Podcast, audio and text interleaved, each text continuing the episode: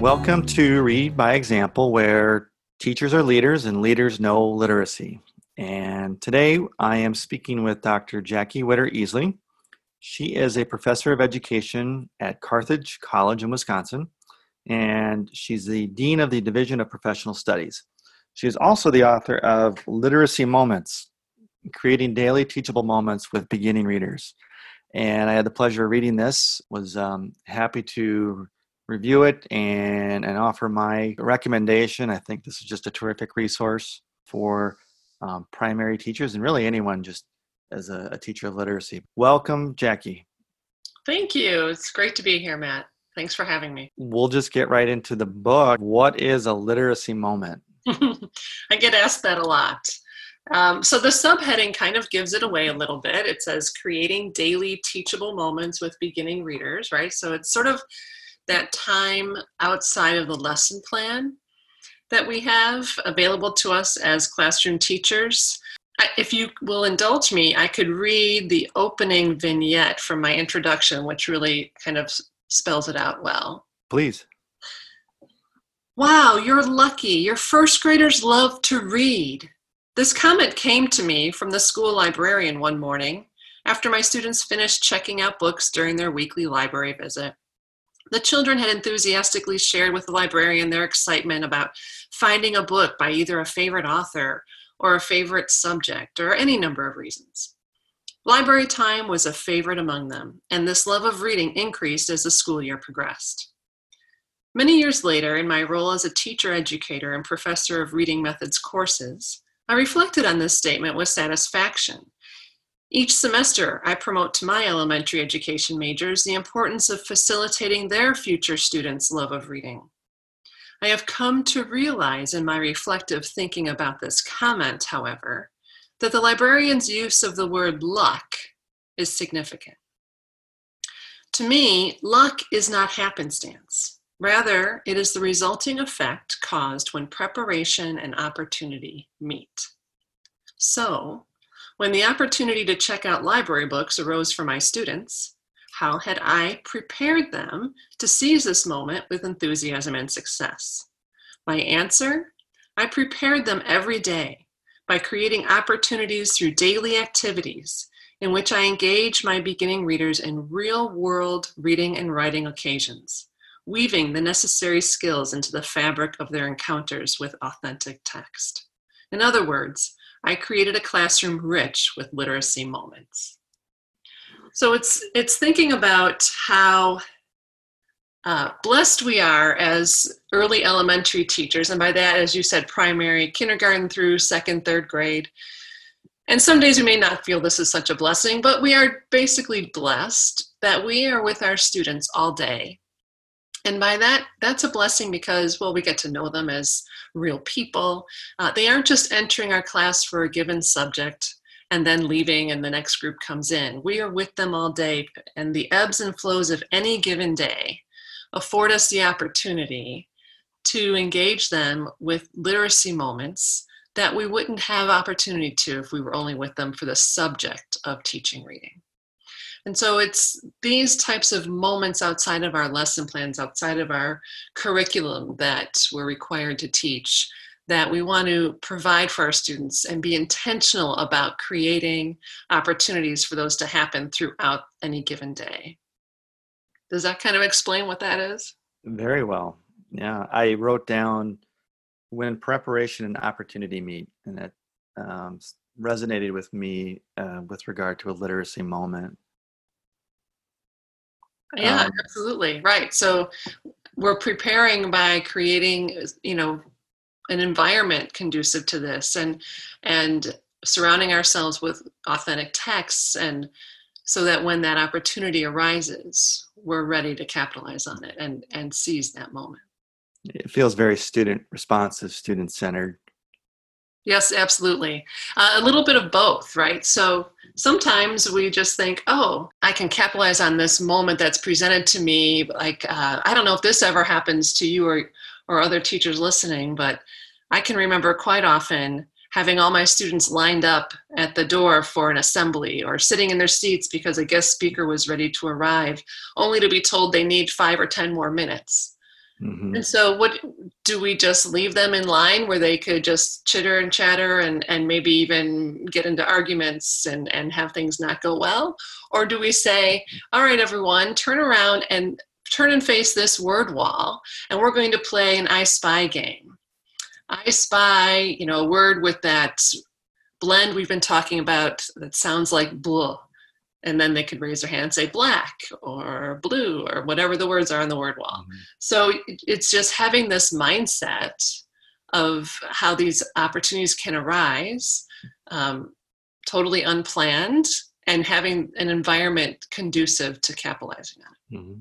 So it, you're really describing too why you were compelled to write this because you you see at this age level that teachers are very lucky to have their kids all day and I, I was a former third, fourth, fifth grade teacher, and and I had the same setup and uh, really enjoyed it. And you and you speak to I think some of the conditions now, uh, such such as word walls and being real, just really mindful about where you're at and what are opportunities that are presenting themselves. Uh, thinking about resources and and just thinking on your feet. Uh, what are some other conditions that are necessary for these literacy moments? Well, it's interesting because I the book itself is pretty much divided into three sections. It's nine chapters, so three chapters per section. And the first section is focused on that, on how do we establish a literacy moments learning environment. And I start out by having us examine ourselves as readers. You know, we want to make sure that uh, we are cultivating our own reading habits so that we're walking the talk if we're not doing that it's kind of rings hollow when we tell kids oh you should read or choose a book or reading's fun reading's important if we ourselves aren't really engaged consistently. So the first chapter has us sort of examine our own reading habits and offers ideas if we find ourselves lacking in that area of ways we can fit it into our very busy lives as teachers and uh, getting us thinking about that. What really compelled me to think of this was in the early 2000s, Applegate and Applegate uh, published a study with their pre service teachers about their literacy habits. And they named um, those that were lacking in it the Peter Principle. And it's named for Peter the Apostle from a chapter in the Bible where uh, a blind man is asking Peter for help and to be cured. And he says, I can't give you what I don't have and how that now is connected to ourselves as readers. If we're not readers ourselves, can we really give our students a love of reading if we don't have that ourselves? Mm-hmm. And so that's why I started there with that chapter. So once we kind of think of ourselves and start being intentional about cultivating our own reading habits, um, then I have us look next to the physical and affective environment in our own classroom and how to set up an environment that is conducive to preparing ourselves for those opportunities where we have literacy moments. So, what do we put in our environment? Is it print rich? And how do we get our students engaged in that print rich environment so that, um, you know, I, I don't know if, if you see this at all with the teachers you work with or if you remember doing this as a teacher. And um, I know I did for a while where I'd want my classroom all ready to go on the first day all colorful posters and charts and, and activities and the learning center set up and the desks with all their name tags on them. And then I started to realize they needed to be a part of that. That's a literacy moment, mm-hmm. labeling items in the room, having them, giving them a tour of the classroom the first day of class and saying, now here's where we have, I think I talked about in the book, the writing center. And you could tell because it has papers and, and cup for pencils and resource books. So we're going to label this writing table, and then you sound it out as you spell it and read it together as a class and tape that on. Now they know that it says writing table. They aren't just going there because it has the props necessary, but they actually have now been a part of that naming. Mm-hmm. And so the same is true for word walls. You know, a lot of us would have an alphabetized list of sight words taped along, you know, the top part of our walls around the classroom. And and it becomes wallpaper to the students because they had not uh, a significant role in putting those words there. And so if we create our word walls as we encounter different words we're learning, vocabulary we're learning, and uh, phonics rules that we're applying, then they're a part of that. And so it's creating it, thinking about how this space is should be co-created and that in itself is a literacy moment and then also now you have those elements in your room that you can now use as moments arise yeah we we focused on classroom libraries and really shifting from having it all ready and yes. available for kids to check out to let's co-create this together at least part of it you know and and and truly own it and i think that's what you're referring yeah. to in fact, in that same section, I have a chapter dedicated to developing a culturally responsive classroom library as part of your environment. And then not it's not only enough to have those books on the shelf, but actually having our students interact with those books and us interacting with them throughout the day, whether it's to select a read aloud, but also creating creative book displays that get the students into the books and looking at the books so that they're, the books are being used and they're not gathering dust on the shelf. Those are all important elements that we need to set up this and make the, the conditions ripe for creating these moments. Yeah. And you really touch on the other question when you talk about allowing the kids to to be a part of the development and creation, co-creating these uh, conditions of for learning and literacy. And what else do we have to do to make space for these moments? You know what specifically might we have to let go of? We talked about you know feeling like we have to have everything ready on day one. Anything else that teachers just have to shed almost? Uh, maybe the insecurity of of maybe not having to rely too much on the curriculum and knowing they know the curriculum well enough that they can uh, create these moments that are using authentic texts, language of the students, poems, uh, jump rope rhymes, chants from the students' own cultures that they can share and then dictate to you and you write on chart paper and then look for word patterns that you're learning about and not needing to rely on worksheets or the or the textbook all the time mm-hmm. to really uh, give them the same interaction with the material they need to know but in a more authentic way. And so just trusting ourselves that we can do that and that we know what they need and when they need it. And we can be creative with the curriculum we're given and still meet those learning standards. And that dovetails nicely with your first recommendation of teachers building a reading life. I mean, they're going to have to mm-hmm. read some of these resources like what you have and uh, here and, and, and the other books that we've highlighted on the newsletter uh, taking the time to invest in ourselves. Absolutely. It, it's just self-care. It's so important. We get more out of it if we're reading books that are resources for our classroom. We start feeling more empowered and understanding of what needs to happen. And we know our kids. We know our students. And so this is a nice way to match up what we already know intuitively just from our experiences what we know pedagogically and now what's out there in current research and the resources available that we can merge those together Mm-hmm.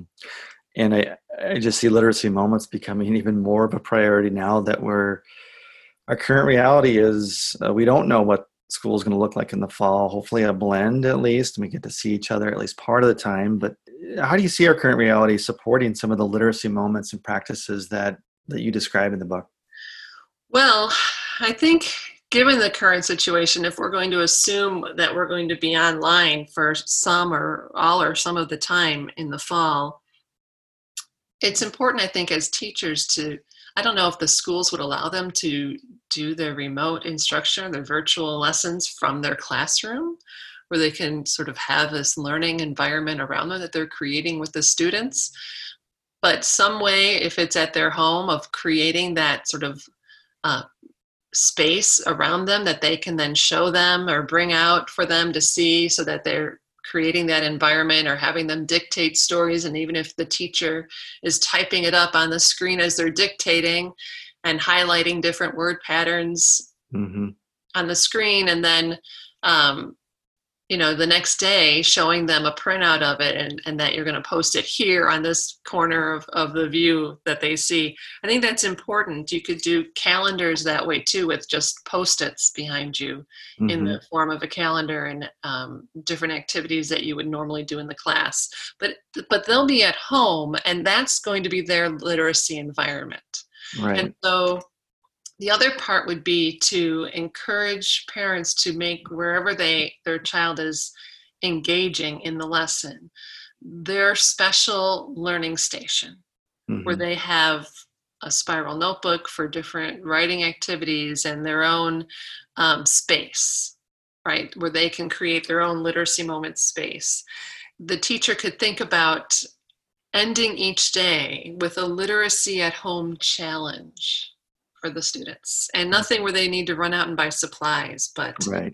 you know they could have uh, following a theme for each day of the week. So on monday it's uh, monday scavenger hunts. So go around your house and make a list and bring it back tomorrow when we meet up as a group again. I want to hear about something from your list where you found um, everything in your bedroom that starts with the letter t or something like that so that they're using their home environment they could do mm-hmm. scavenger hunts based on different skills they're learning you could have cook up a craft day where you give them a recipe of things they need to make a craft, which is a really basic kind of thing. You need construction paper, scissors, and crayons, and follow these steps to make this mm-hmm. picture or, or this collage. And so they're reading the recipe to make the project, and then they can all take a photo, and you can have a gallery of those the crafts they made that for that week you know um, so you could have them with their parents walk around the kitchen with index cards and write dictate to the parents or have the parents help them spell out labels of items in the kitchen like they would in their own classroom. Um, and another thing that might be fun are daily our top 10 lists one day of the week that they would then list and put on the fridge. So your top 10 favorite desserts your top 10 uh, favorite animals right? Uh, mm-hmm. uh, top 10 things you want to do during the break coming up or on the weekend.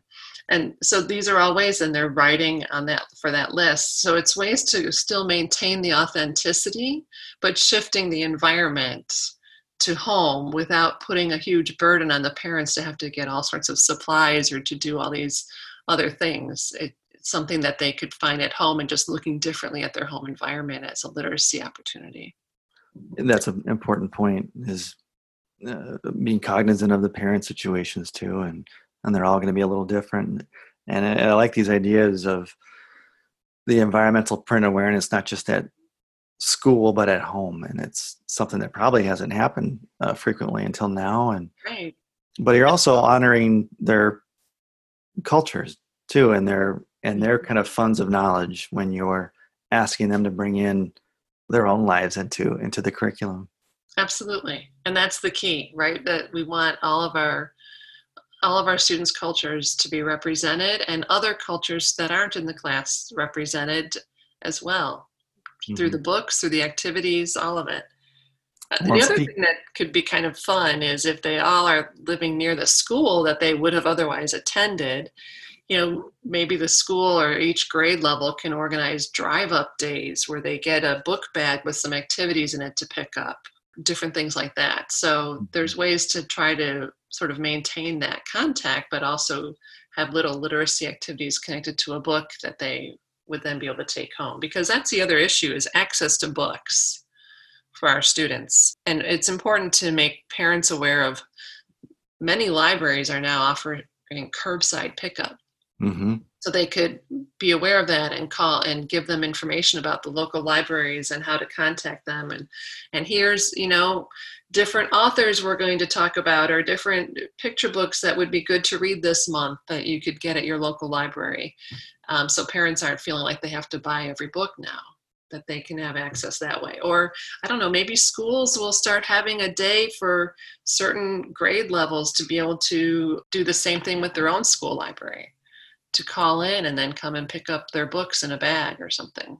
Yeah, I, I say that being very doable. And I do want to point out in your book in the back appendix, you have a nice list of uh, one week.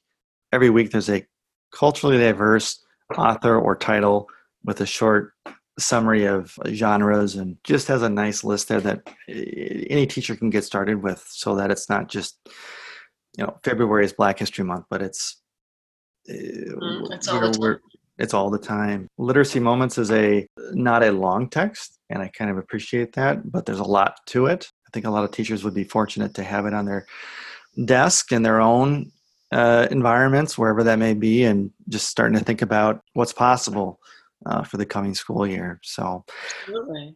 thank you, Dr. Jackie Witter Easley, for joining us today. Her book is Literacy Moments Creating Daily Teachable Moments with Beginning Readers. You are encouraged to check it out. Well, thanks so much for having me. It's been fun to talk about this and think about it from a different lens now, where we're looking at how we make this work in a new environment that we're in. So it's been fun to think about it that way. Your contribution is appreciated. Thank you. Thank you. Have a good day.